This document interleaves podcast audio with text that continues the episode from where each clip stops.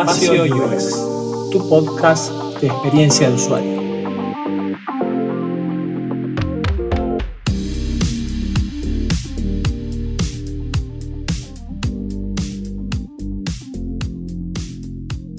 Hola, soy Charlie Lloveras y esto es Espacio UX.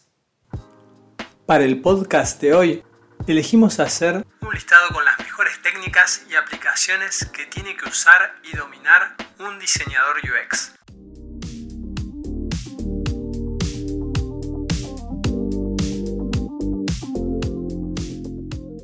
Como ya explicamos en la entrega anterior, según nuestro perfil, es probable que utilicemos algunas herramientas más que otras, por lo tanto las vamos a agrupar por categorías de uso.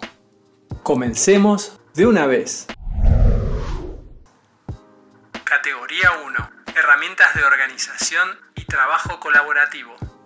Comencemos por una de las más útiles para organizarnos y dar seguimiento a nuestras tareas diarias, que son los tableros Kanban. Básicamente son columnas en las que organizamos las tareas pendientes, en curso y finalizadas. En mi caso particular, mi favorita a nivel aplicación donde se puede utilizar estos tableros es Trello. Otra herramienta que encontramos dentro de esta categoría es Zeppelin, que es una herramienta de trabajo en línea colaborativa. Permite la interacción e intercambio entre los diferentes trabajadores, permitiendo compartir los diseños y plantear cambios de manera rápida y fácil. También podemos nombrar a Miro, que es una pizarra en línea para colaboración visual en equipo, Permite agregar imágenes, maquetas, videos, notas adhesivas, documentos y archivos de Google Drive, facilitando la colaboración visual en tiempo real sin problemas. Y el último que vamos a nombrar dentro de esta categoría de organización es MindMeister. Permite crear mapas mentales, enlazar ideas y conceptos que surjan en la investigación UX.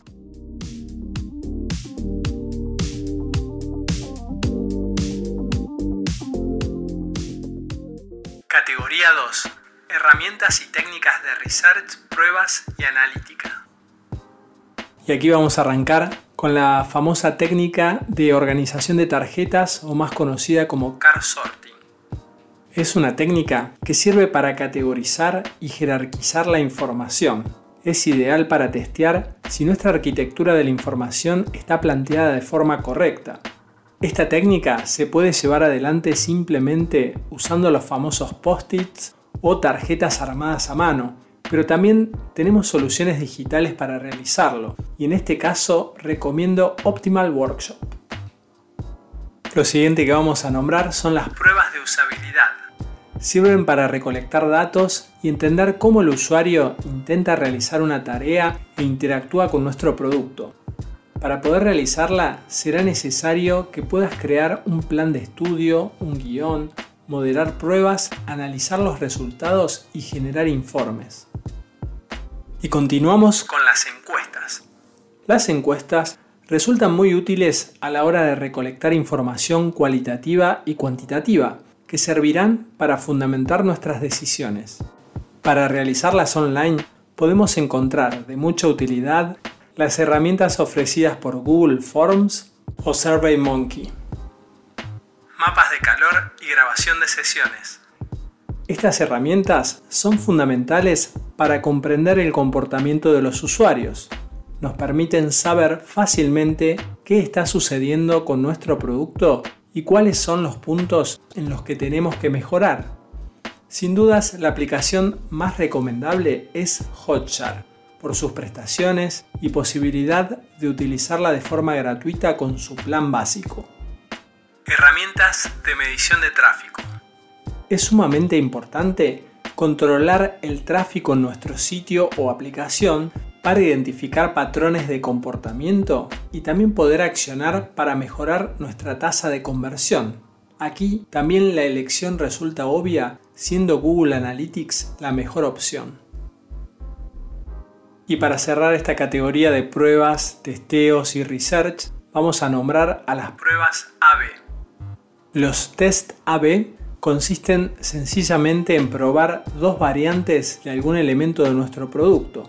Un ejemplo clásico es ir rotando dos banners con dos versiones diferentes y ver cuál opción convierte más que otra. De esa forma, finalmente podremos establecer cuál es el banner que será más efectivo para hacer una campaña. Lo mismo se puede realizar con el resto de los elementos de nuestro producto. En cuanto a una herramienta para realizarlos, resulta muy recomendable AB Tasty.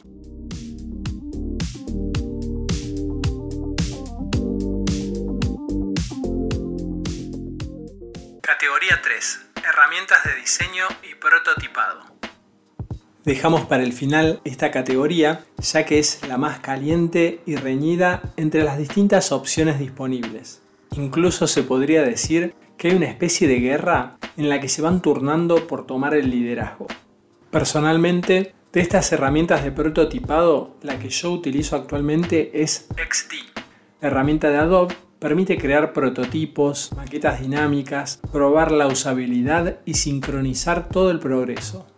Como ventaja, encontramos que se puede utilizar tanto en Mac como también en Windows. Cuenta con una versión gratuita de prueba y se integra perfectamente con el resto de los productos del paquete Adobe, como Illustrator o Photoshop. Luego tenemos a Figma, que rápidamente se está posicionando como una de las mejores herramientas de este campo. Las prestaciones son similares a las de XD.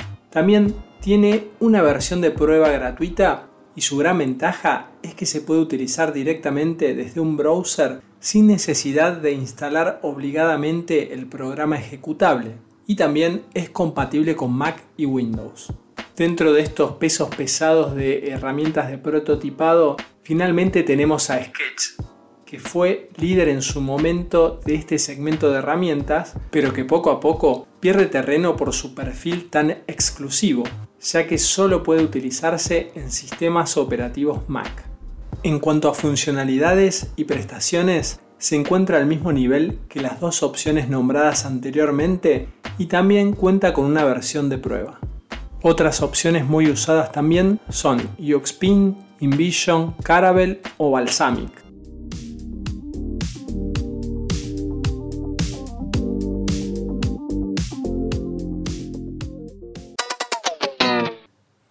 Y hasta aquí llegamos con este listado de mejores herramientas, técnicas y aplicaciones para el diseñador UX.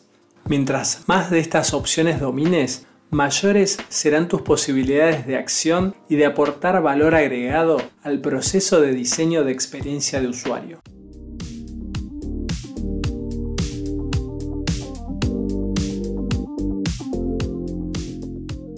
Y así finalizamos este cuarto episodio de Espacio UX. Muchas gracias por escuchar y será hasta la próxima. Chao.